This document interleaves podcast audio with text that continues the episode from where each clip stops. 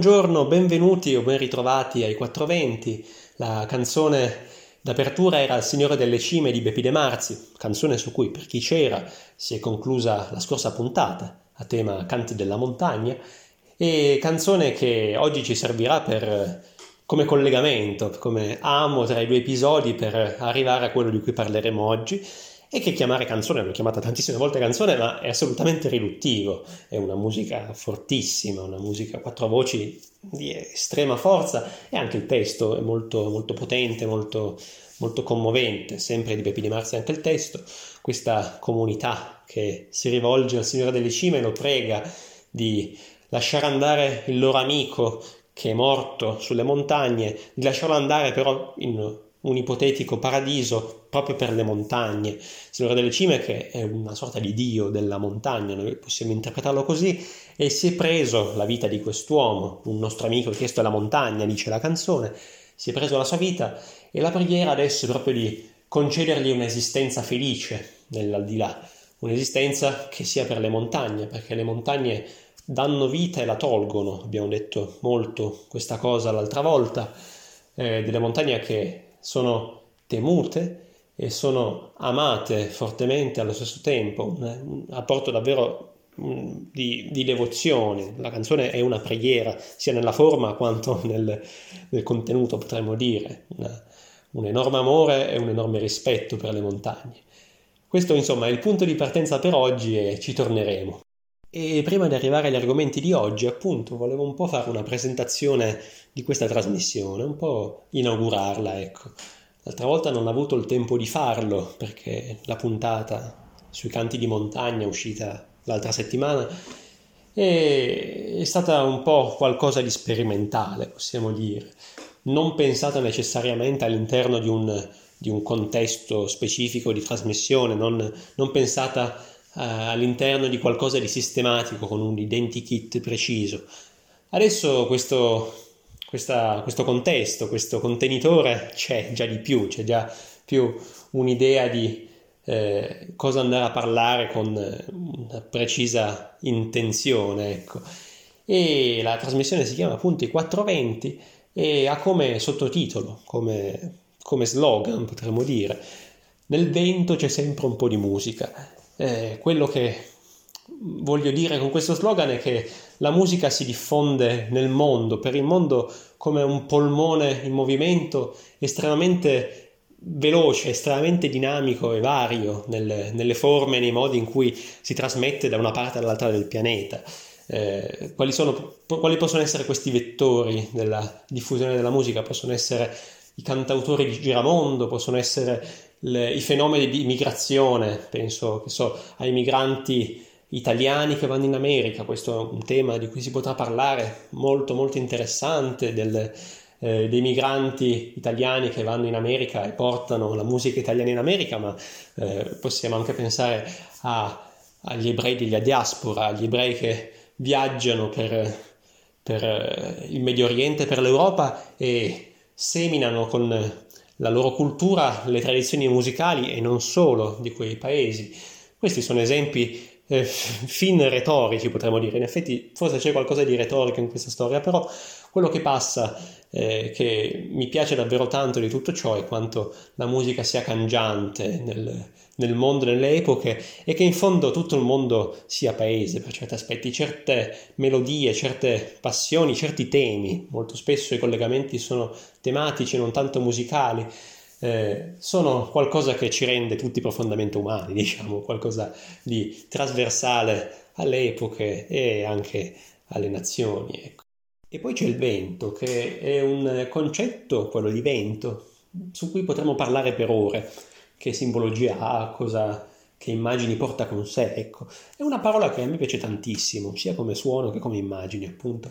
Mi piaceva anche la parola montagne, dicevo l'altra volta, per eh, ragioni completamente opposte. In effetti sono due concetti eh, antitetici per certi aspetti. La montagna è un passato molto antico, sempre presente, molto solido, mentre il vento è volubile, è cangiante, cambia sempre, è mutevole. Ecco. Quindi due cose quasi opposte. Ma ecco, visto che di vento si tratta in questi episodi, visto che eh, parte del nostro intento è quello di andare a cercare cosa sia davvero il vento, quale, quale, quale sia il segreto del vento, visto che nel vento pare davvero che ci sia un po' di musica. Ecco, eh, sarebbe bello andare a cercare delle opinioni su cosa sia il vento. E io qui, visto che comunque di musica parliamo, vorrei portare l'opinione, le parole che eh, ha detto sul vento un cantautore, un cantautore che forse è il più famoso cantautore della storia, Bob Dylan, che parla del vento nella sua canzone famosissima Blowing the Wind. The answer, my friend, is blowing in the wind. La risposta, amico mio, soffia nel vento, una delle frasi forse più famose del, dell'intero Novecento. E poi parla anche di vento in eh, un'altra canzone, meno famosa ma ugualmente nota, eh, che è Subterranean Homesick Blues, nella quale a un certo punto se ne esce con una frase fulminante.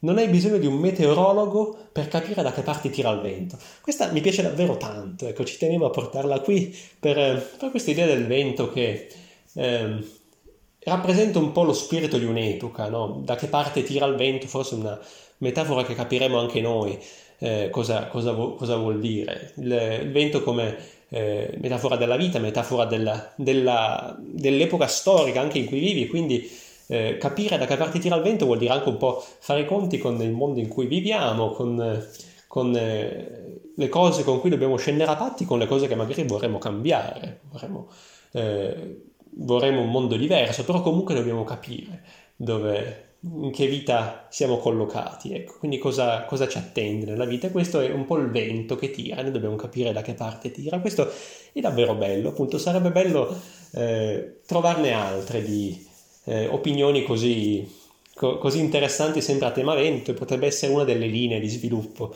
di questo programma. D'altra parte Bob Dylan è un premio Nobel, quindi il suo aiuto eh, in questo caso è, è ovviamente molto prezioso quando si parla di capire dei concetti, quando si parla di eh, avere dei punti di vista in più sulle cose. E eh, parlo di Bob Dylan perché Bob Dylan, prima di essere Bob Dylan, muove i suoi primi passi a New York. Lui non è di New York, è di Duluth, una cittadina del freddo Minnesota, e va a New York perché vuole diventare un cantautore. Non sa nemmeno lui bene come, diciamo, ha lasciato gli studi del college a 20 anni e va a New York senza nulla, senza nessuna certezza per inseguire un sogno che è davvero il sogno di un bambino, davvero una follia, assolutamente. Eppure New York è la città delle città, è un osservatorio sul mondo e a New York lui ha ovviamente modo di venire in contatto con eh, delle, dei musicisti straordinari, dei eh, dei cantautori in erba o affermati straordinari, degli intellettuali, eh, periodo della Beat Generation ed è il periodo della, della prima musica generazionale, eh, la musica lui, di cui poi lui sarà il simbolo, la musica cantautoriale americana di una generazione, ma forse è il periodo questo in cui si stanno iniziando a muovere le acque. Ecco. E a New York lui nello specifico va al Greenwich Village, il quartiere degli artisti di New York, un po' il quartiere bohemien di New York, che forse ancora adesso è così. E nella sua permanenza al Greenwich Village ha modo di venire a contatto, probabilmente, anzi sicuramente, con canzoni come questa qua che stiamo per ascoltare.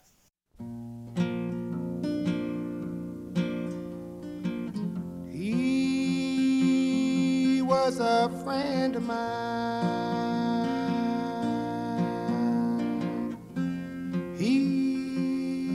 Was a friend of mine. Never had no money, pay for his fine. He was a friend of mine. He died on the road.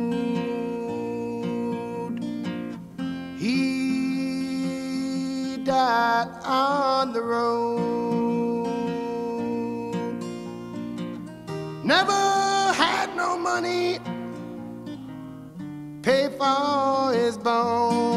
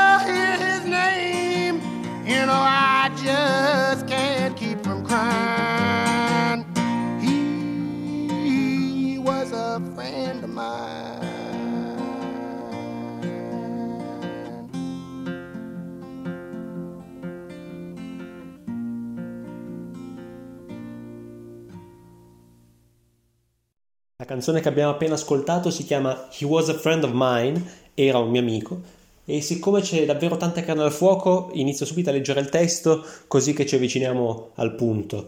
Eh, testo ovviamente in inglese, un inglese molto eh, gergale, un inglese di strada, ecco. Leggo il testo in italiano. Era un mio amico, era un mio amico. Ogni volta che pensa a lui ora, Signore, io proprio non riesco a non piangere, perché era un amico. È morto sulla strada, è morto sulla strada. Non ha mai avuto soldi per pagare la sua stanza o una pensione. Era un mio amico. Mi sono rifugiato e ho pianto. Mi sono rifugiato e ho pianto. Perché io non ho mai avuto soldi e non sono mai stato soddisfatto. Era un mio amico. Lui non ha mai fatto nulla di male. Lui non ha mai fatto nulla di male. Era solo un povero ragazzo molto lontano da casa. Era un mio amico. Era un mio amico, era un mio amico. Ogni volta che sento il suo nome non riesco a non piangere, perché lui era un mio amico. Dunque, questa è una canzone bellissima, bellissima come lo era anche il Signore delle Cime. Eh, sono due canzoni diversissime. Una è una canzone, questa, folk americana, molto, molto eh, immediata, ecco, mentre il Signore delle Cime, nonostante sia una canzone di ispirazione popolare, è una canzone più raffinata, proprio come scrittura della canzone, ecco. Eppure eh, io voglio partire da qui, perché eh, trovo che queste due canzoni siano idealmente in contatto. Sono entrambe delle canzoni in morte di qualcuno, in morte di un amico nel, nello specifico, quindi una morte particolare. Eh, questa qui è una canzone, He Was a Friend of Mine, che appartiene a quel, quel genere che gli inglesi definiscono dirge, scritto dirge, che vuol dire lamento, canzone di lamento, genericamente, ecco. eh, dove Il Signore delle Cime è una canzone funebre di preghiera, in cui ci si rivolge a un Dio pregandolo, questa è una canzone di lamento. C'è un Dio in questa canzone, in He Was a Friend of Mine, ed è un Dio che viene, a cui il, il, la voce narrante, la voce lamentante, potremmo dire, si rivolge da pari a pari, si rivolge, eh, la, la frase in cui lo menziona è questa, ogni volta che sento il suo nome, del mio amico, Dio, io non riesco a non piangere. Ecco, il, si parla con Dio, ma si parla con Dio appunto eh, non implorando un aiuto che può essere, come nel Signore delle Cime, un eh, qualcosa, un buon ufficio, un, un, eh, una clemenza per la vita ultraterrena, ma in questo caso invece è proprio il parlare con Dio da pari a pari, senza alcuna speranza che eh, la, eh, la, legge della natura venga, venga stravolta, ecco. La morte avviene in un modo crudo, molto marcio, molto doloroso. He died on the road, lui muore sulla strada proprio. Eppure un Dio comunque non viene meno, ma è un Dio appunto consolatorio, ma con cui ci si rapporta in un modo che non ha più nulla di trascendente. Ecco. Insomma, io volevo partire da qui, dal confronto tra queste due canzoni, tra la vecchia canzone del, della scorsa puntata e la nuova canzone che inaugura questa, eh, e che sono diversissime, ma che eh, ci fanno sentire eh, allo stesso modo, forse, pur con mezzi totalmente diversi. Questo in fondo è una delle magiche leggi della musica, ecco, proprio mi sembra davvero di vedere questo aspetto del vento che questa volta non dal punto di vista della forma, perché appunto le forme sono diverse, una è una preghiera, l'altra un lamento e scritta con una musica completamente diversa, con una lingua diversa, ma è proprio il, lo stesso stato d'animo che indipendentemente dalla nazione dall'epoca si svolge continuamente appunto nel vento, ecco. Tra l'altro vi invito a riascoltare la canzone, a rileggere il testo che ha davvero dei, dei passaggi incredibili di, da quanto sono commoventi, anche dolorosi, quando ad esempio parla, il protagonista si interroga che il suo amico eh, non ha mai fatto nulla di male e che lui invece, come, come il suo amico, non ha mai avuto soldi, ma non, ma non, è mai riuscito a essere soddisfatto del fatto di non avere soldi, mentre l'amico suo eh, forse la viveva in un modo diverso, ecco, sono dei passaggi davvero toccanti, ma adesso vorrei parlare invece di chi è che canta e cos'è davvero questa canzone. Dunque, il cantante che ha prestato la voce, una voce molto impastata, molto eh, davvero fumatore, ecco, eh, che ha prestato la voce a questa canzone è Dave Van Ronk. Chi è Dave Van Ronk? Dave Varonk è, possiamo dire, il maestro di Bob Dylan nei suoi primi anni di formazione al Greenwich Village. Dave Varonk è un cantante, un cantautore che è famosissimo al, al Greenwich e nella scena newyorkese. Lo chiamavano il sindaco di McDougall Street, che è questa via del Greenwich piena di locali, di posti di aggregazione dove si faceva questa musica qua e lui davvero lo conoscevano tutti. E appunto lui per Bob Dylan fu molto importante in questa prima fase, in cui cosa succedeva sostanzialmente?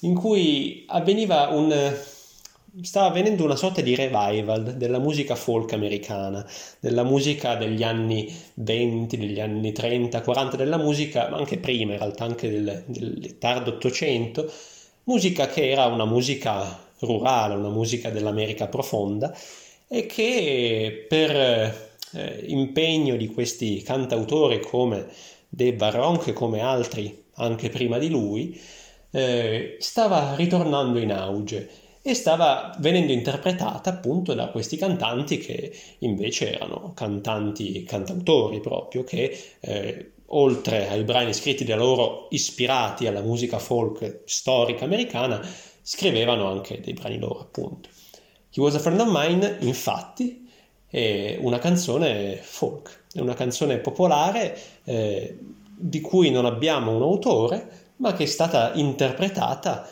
da Dave Baron, che questa interpretazione è molto forte, e, e, poi anche dopo da Bob Dylan, che potete ascoltare, è un'interpretazione molto dilaniana, ecco, e quindi insomma siamo di fronte a una canzone antica, una canzone che a noi suona molto orecchiabile come fosse una canzone appunto da cantautorato, ma è una canzone che, che, si, che si, cantava e, si, e, e, vede le sue origini nella, nell'America profonda degli anni 30, degli anni 20, non lo sappiamo, ci sono dei musicologi che se ne sono occupati, ma eh, davvero una canzone che ha le sue origini nel profondo del, del tempo e dello spazio. D'altronde anche lo stile del testo di questa canzone, molto grezzo, ma allo stesso tempo capace di arrivare al punto in un modo che davvero mette i brividi ed è tipico delle canzoni popolari, questa semplicità ma di una verità assoluta, ecco. E, è anche tipica un po' il genere della canzone, la canzone di lamento, un, è un, una canzone che esprime molto, no? E quindi è tipica della cultura popolare, delle situazioni eh, della vita che sono davvero dei, dei punti di passaggio eh, dolorosi essenziali, ecco. E insomma, quindi eh, que- questo si respirava al Greenwich Village dei primi anni 60. Bob Dylan, He Was a Friend of Mine, la incide nella sua versione del 1962. Lui è arrivato a New York nel 61 e quindi capiamo che eh, la New York e la musica in cui lui viene catapultato è proprio quella della riscoperta della musica folk americana dei, di 50 anni prima, un secolo prima, 20 anni prima, a seconda di quale punto di riferimento perdiamo, a volte non è facile prendere eh, punti di riferimento temporali. Quindi insomma Bob Dylan impara il mestiere da Dave Van Ronk e sia Van Ronk che Dylan imparano il mestiere da un vecchio cantautore che in quegli anni, all'inizio degli anni 60, era malato di una bruttissima malattia, la malattia di Huntington, stava morendo e Dylan farà in tempo a conoscerlo quando lui era ormai in ospedale. E questo vecchio cantautore è Woody Guthrie.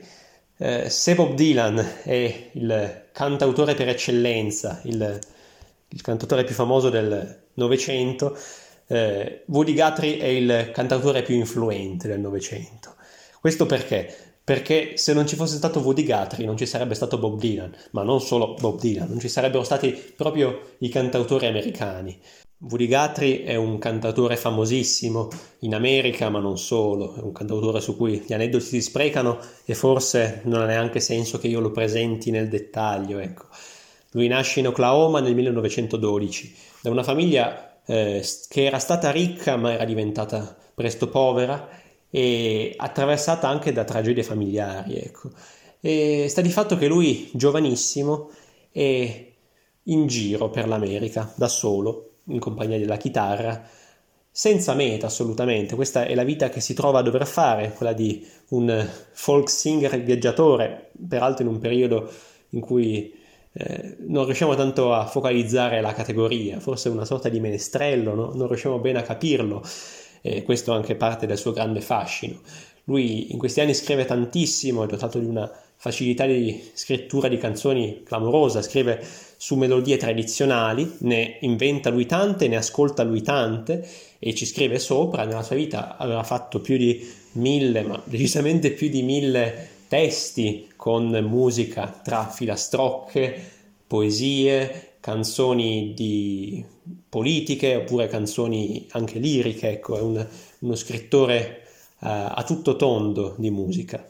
E quindi Woody Guthrie vaga per l'America, vivendo di poco se non di pochissimo, e nei suoi vagabondaggi la racconta questa America. L'America sono gli anni della crisi del 29 e lui riesce a metterla nelle proprie canzoni in un modo non meno importante del modo in cui grandi scrittori avevano scritto o grandi fotografi avevano realizzato dei reportage. Ecco. E, e, poi negli anni 30, tardi anni 30, arriva a New York. Eh, non smetterà di viaggiare nemmeno dopo, lui è un viaggiatore instancabile fino a quando non subentrerà la malattia nei tardi anni 50. E, però New York è un momento importante di questa nostra storia perché a New York lui conosce due personalità molto importanti, tanto importanti quanto lui forse per certi aspetti nella storia del folk americano.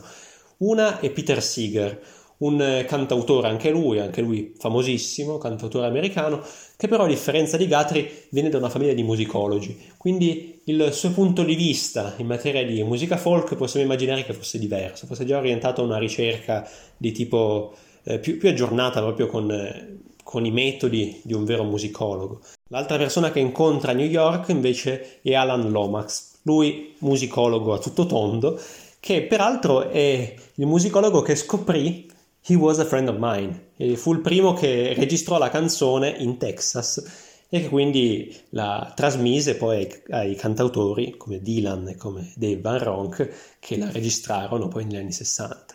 Insomma, tanto Peter Seeger quanto Alan Lomax coinvolgono Woody Guthrie in queste loro iniziali ricerche sulla musica popolare degli Stati Uniti, sulla musica rurale degli Stati Uniti, che poi sarà quella musica che loro divulgheranno e che sarà repertorio di riferimento per Bob Dylan e per quelli del, degli anni 60 del Greenwich Village, del revival folk, come si usa chiamare. Ecco.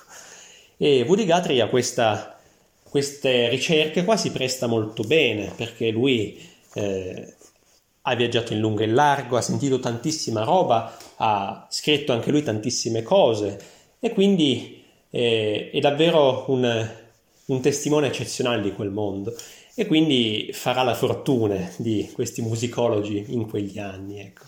Guthrie, cantautore dalla parte degli ultimi sempre, sia nelle canzoni di protesta, ma anche che sono nelle file stock per bambini, che è una cosa davvero tenera e per certi aspetti è un atto politico, ecco. E una sua canzone, ricordo qui anche se non ascoltiamo perché dura sei minuti abbondanti, si chiama Tom Joad, che è una canzone che nel suo testo vuole condensare il romanzo importantissimo di John Steinbeck, Furore, sul, sul volto dell'America al tempo della crisi del, del 29, su cui eh, poi venne anche fatto un famoso film di John Ford. E lui scrive questa canzone, dice lui, per far arrivare la storia anche a chi non aveva i soldi per il libro o per il cinema. Quindi, insomma, visto che la musica eh, Ah, cioè, pure un libro può costare, ecco, ma invece la musica è senza prezzo, la musica è qualcosa di aereo, no? E quindi lui pensa bene di scrivere questa canzone, questa vera e propria epopea lunghissima, una canzone molto lunga, eh, in cui racconta, condensa le pagine profondamente significative di, di quel libro lì. Eh, leggo, giusto per dare un'idea del, del suo stile eh, di scrittura, l'ultima strofa. Ovunque i bimbi hanno fame e piangono, ovunque le persone non sono libere, ovunque gli uomini lottano per i loro diritti, ecco dove io sarò mamma, ecco dove io sarò. Ecco, insomma, un, davvero una, una, figura eccezionale Woody Guthrie. Adesso appunto non ascoltiamo Woody Guthrie, ma vorrei tornare a una canzone di quel repertorio anni 60, cantata anche questa da Dave Varronk, e la canzone si chiama Hang Me, Oh Hang Me.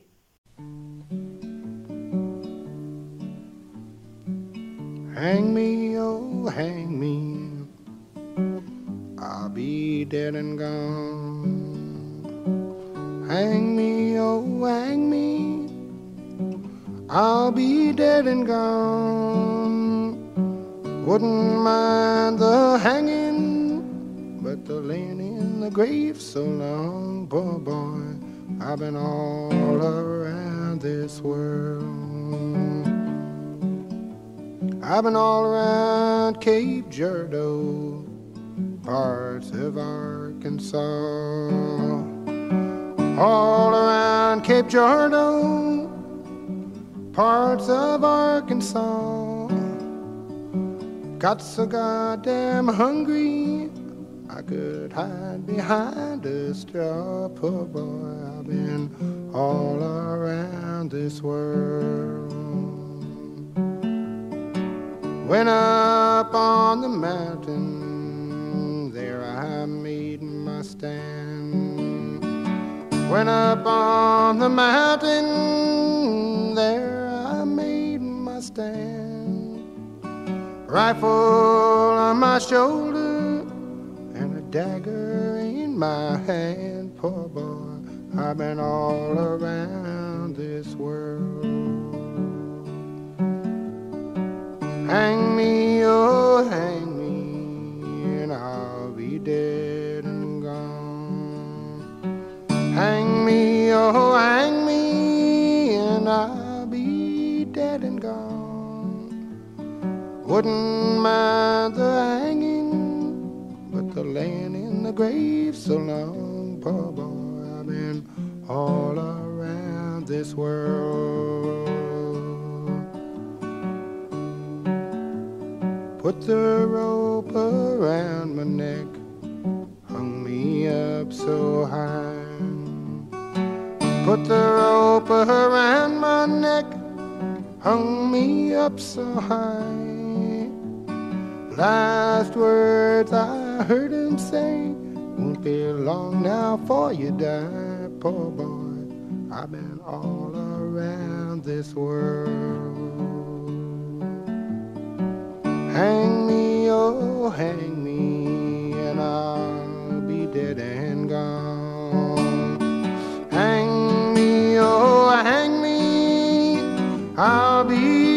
dead and gone. Wouldn't mind the hanging, but the laying in the grave so long, poor boy. I've been all around this world.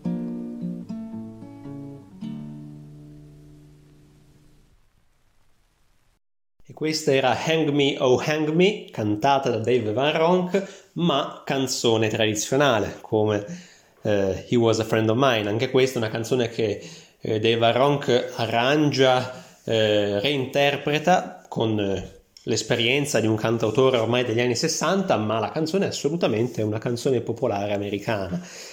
Dave Ronk che io non ho tanto la, la, cognizione di quanto sia noto alle persone, ecco.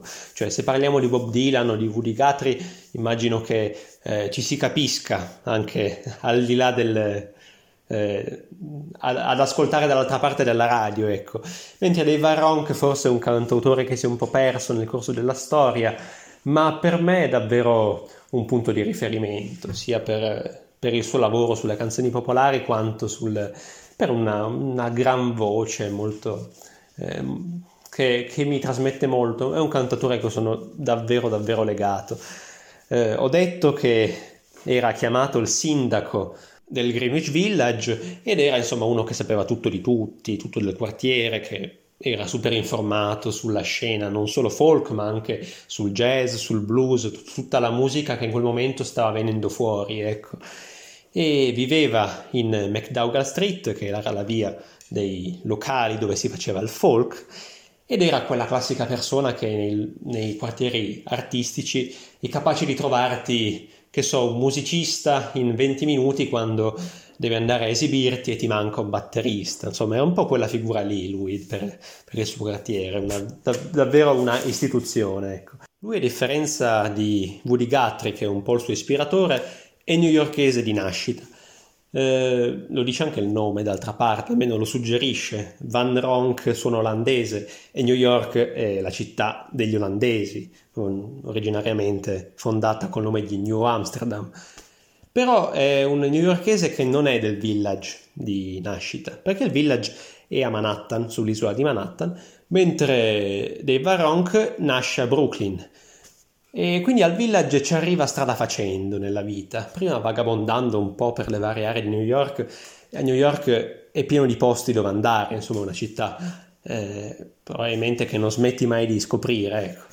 E quindi vagabonda un po' per le varie zone di New York, arriva al village, però prima di eh, stabilirsi lì in, in modo definitivo si imbarca spesse volte eh, al servizio della marina mercantile, quindi eh, lavora sui fiumi al servizio della marina e quindi gira un po' l'America in questo modo lui, eh, in modo simile a quello di Woody Guthrie, pur in tono molto minore, Woody Guthrie aveva davvero visto tutto probabilmente, mentre lui compie questi viaggi quasi di lavoro forse, però ha comunque modo di entrare in contatto con un'America diversa dalla sua, un'America probabilmente più popolare della super urbana New York e questo sicuramente gli ha fatto bene.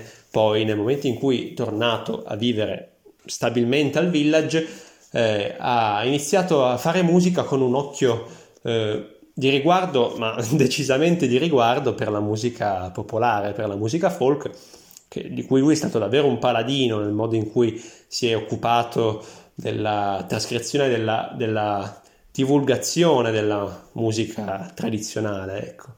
E poi è divertente che questo cantautore, eh, una volta trovata a casa al Greenwich Village, quello diventò davvero il, il suo luogo prediletto, tant'è che si dice che non volesse assolutamente spostarsi dal, dal village per periodi troppo lunghi, ecco, anche se eh, aveva comunque un suo seguito, comunque lui restava sempre lì, era sempre lì, magari al bar per dire, era proprio appunto il sindaco di, di, quella, di quella, realtà lì, di quella realtà folk in, in cui lui era pienamente assorto.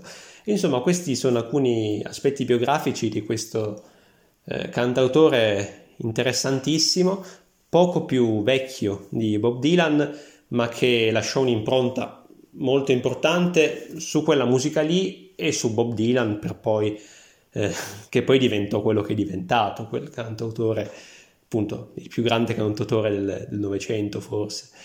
E Dave Van Ronk morì poi all'inizio degli anni 2000 e alla sua storia, al suo personaggio si ispirarono i fratelli Cohen quando girarono il loro film a proposito di Davis.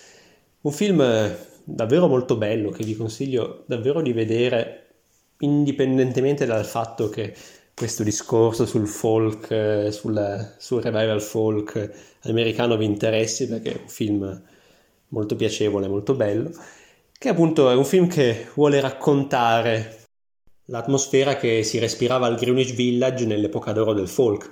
Infatti il film eh, è proprio ambientato nei primi anni 60, nel, negli anni in cui stava per emergere Bob Dylan, in cui Bob Dylan si esibiva ed era ancora sconosciuto, ma stava per emergere il suo astro e questo eh, era motivo di grande fascino per realizzare un film, ovvero raccontare quel mondo lì eh, che fosse legato a una figura poi così famosa, così universale come Bob Dylan. E un'altra cosa che, che dissero i Cohen a proposito di questo film, a proposito di Davis, è che erano partiti da una considerazione che interessava loro molto, ovvero che il folk fosse una musica profondamente rurale, legata alla profonda America delle campagne, eppure il luogo in cui eh, questa venne fatta, questa musica venne fatta ai massimi livelli fu proprio la città più grande di tutte, la New York, la città per eccellenza.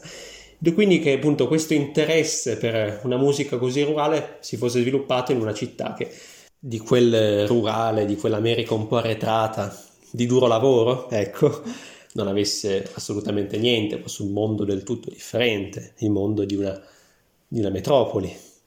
Il protagonista del film è Davis, che è un cantante folk, appunto, che cerca di vivere di musica per un periodo ha anche avuto un certo successo con un partner musicale che poi si è suicidato e quindi racconta della sua vita in un periodo invece di magra, appunto. E accanto appunto al, al racconto del, delle sue difficoltà c'è anche tutto lo sfondo del, di quella scena lì e del modo in cui quella scena magari stava cambiando. Questo eh, bisognerebbe conoscere bene eh, la storia di quei quartieri, di quella cultura musicale lì, però il film già ci dà degli accenni molto interessanti.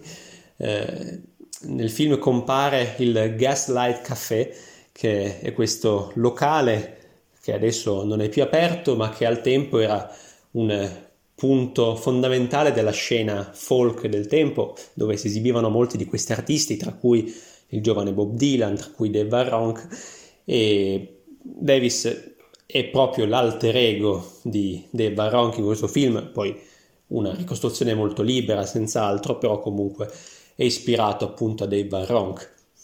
E il film ovviamente è pieno di tantissima bella musica di quegli anni lì, di quel folk lì, cantata peraltro dagli attori che sono molto bravi. Eh, il protagonista Davis è interpretato da Oscar Isaac, che ha una voce sorprendentemente molto bella. E poi altri attori sono Carrie Mulligan e Justin Timberlake, che peraltro è un cantante, eh, oltre che un attore. E farei proprio riferimento alla canzone cantata nel film da Oscar Isaac, nel, nell'ascolto che adesso vi propongo, perché appunto è una versione molto intensa, quindi merita eh, di essere fatta sentire direttamente dal, dal film.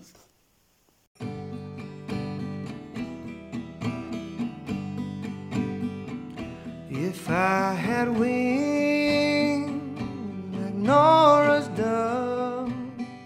I'd fly up the river to the one I love.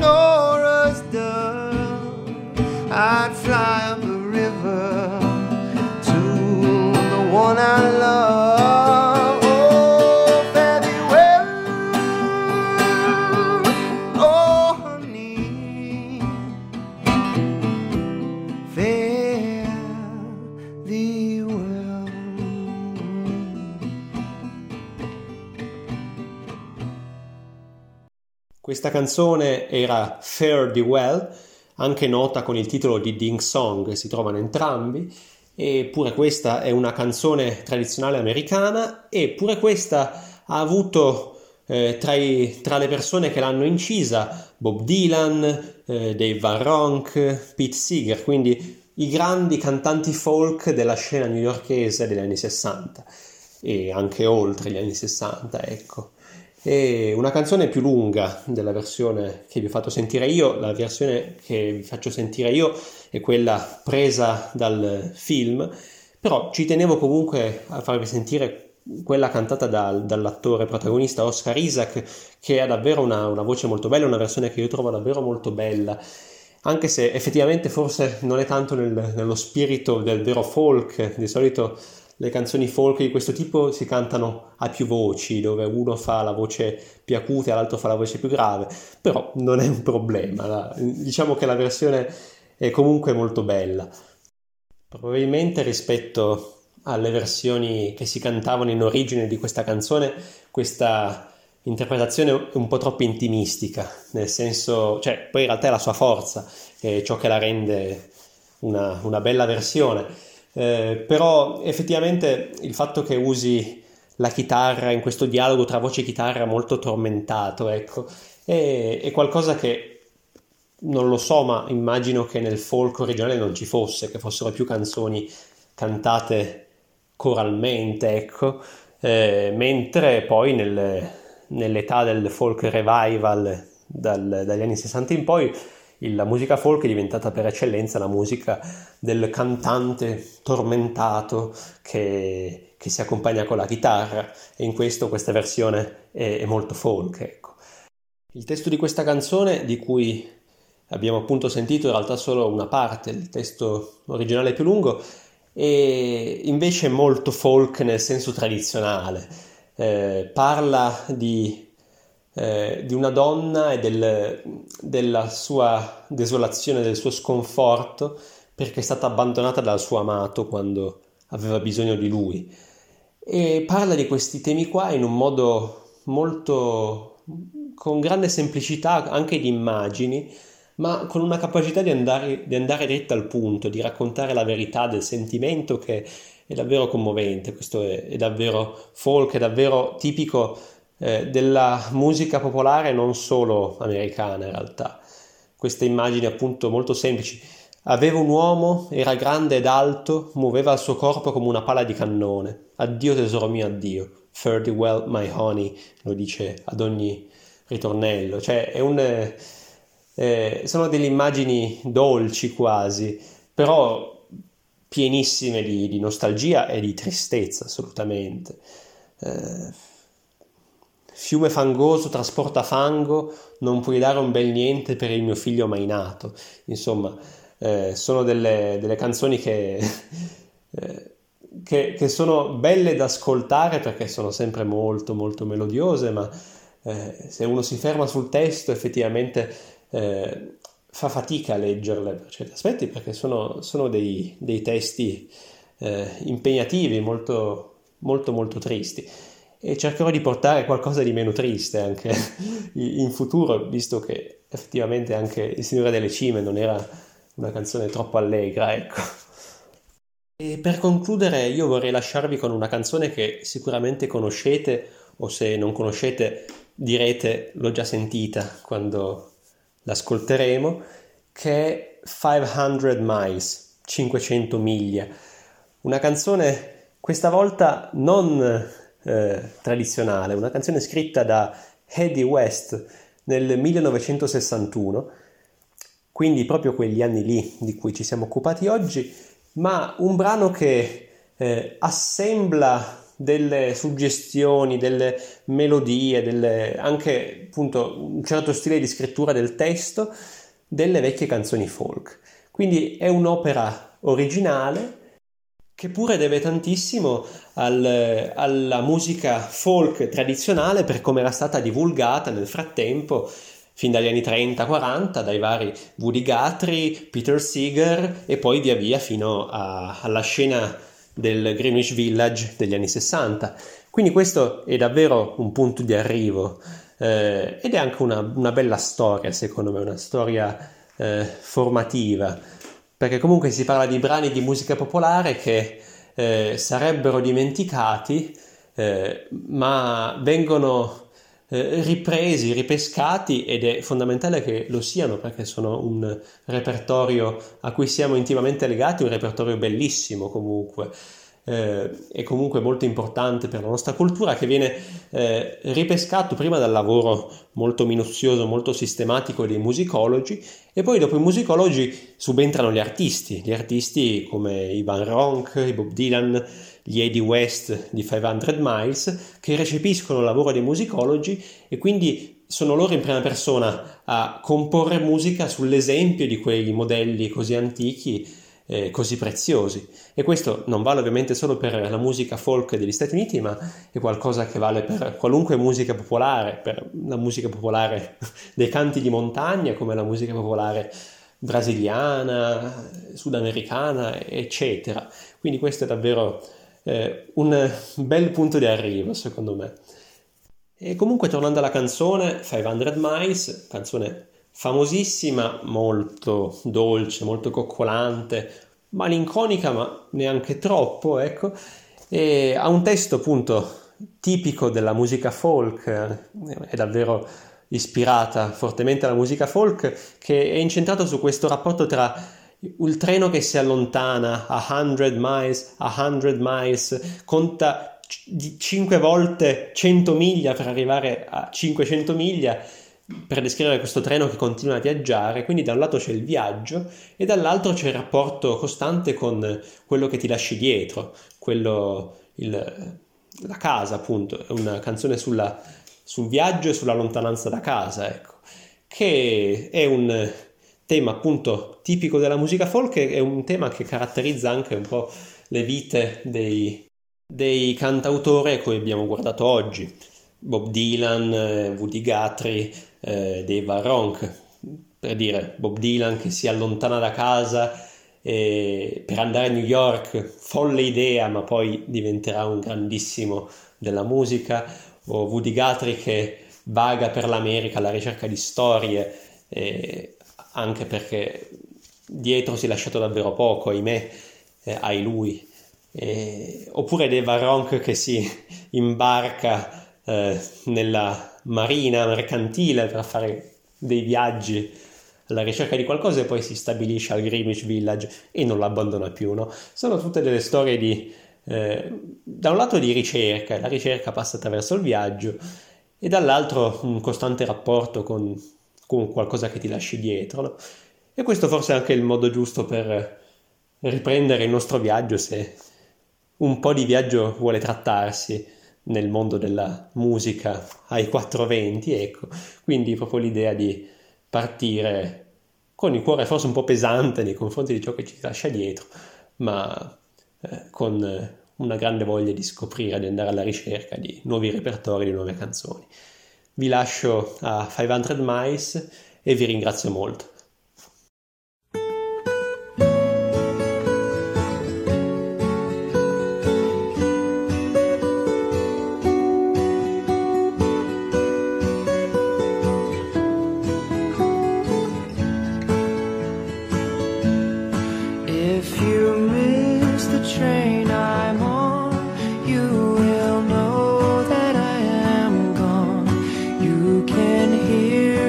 so blow.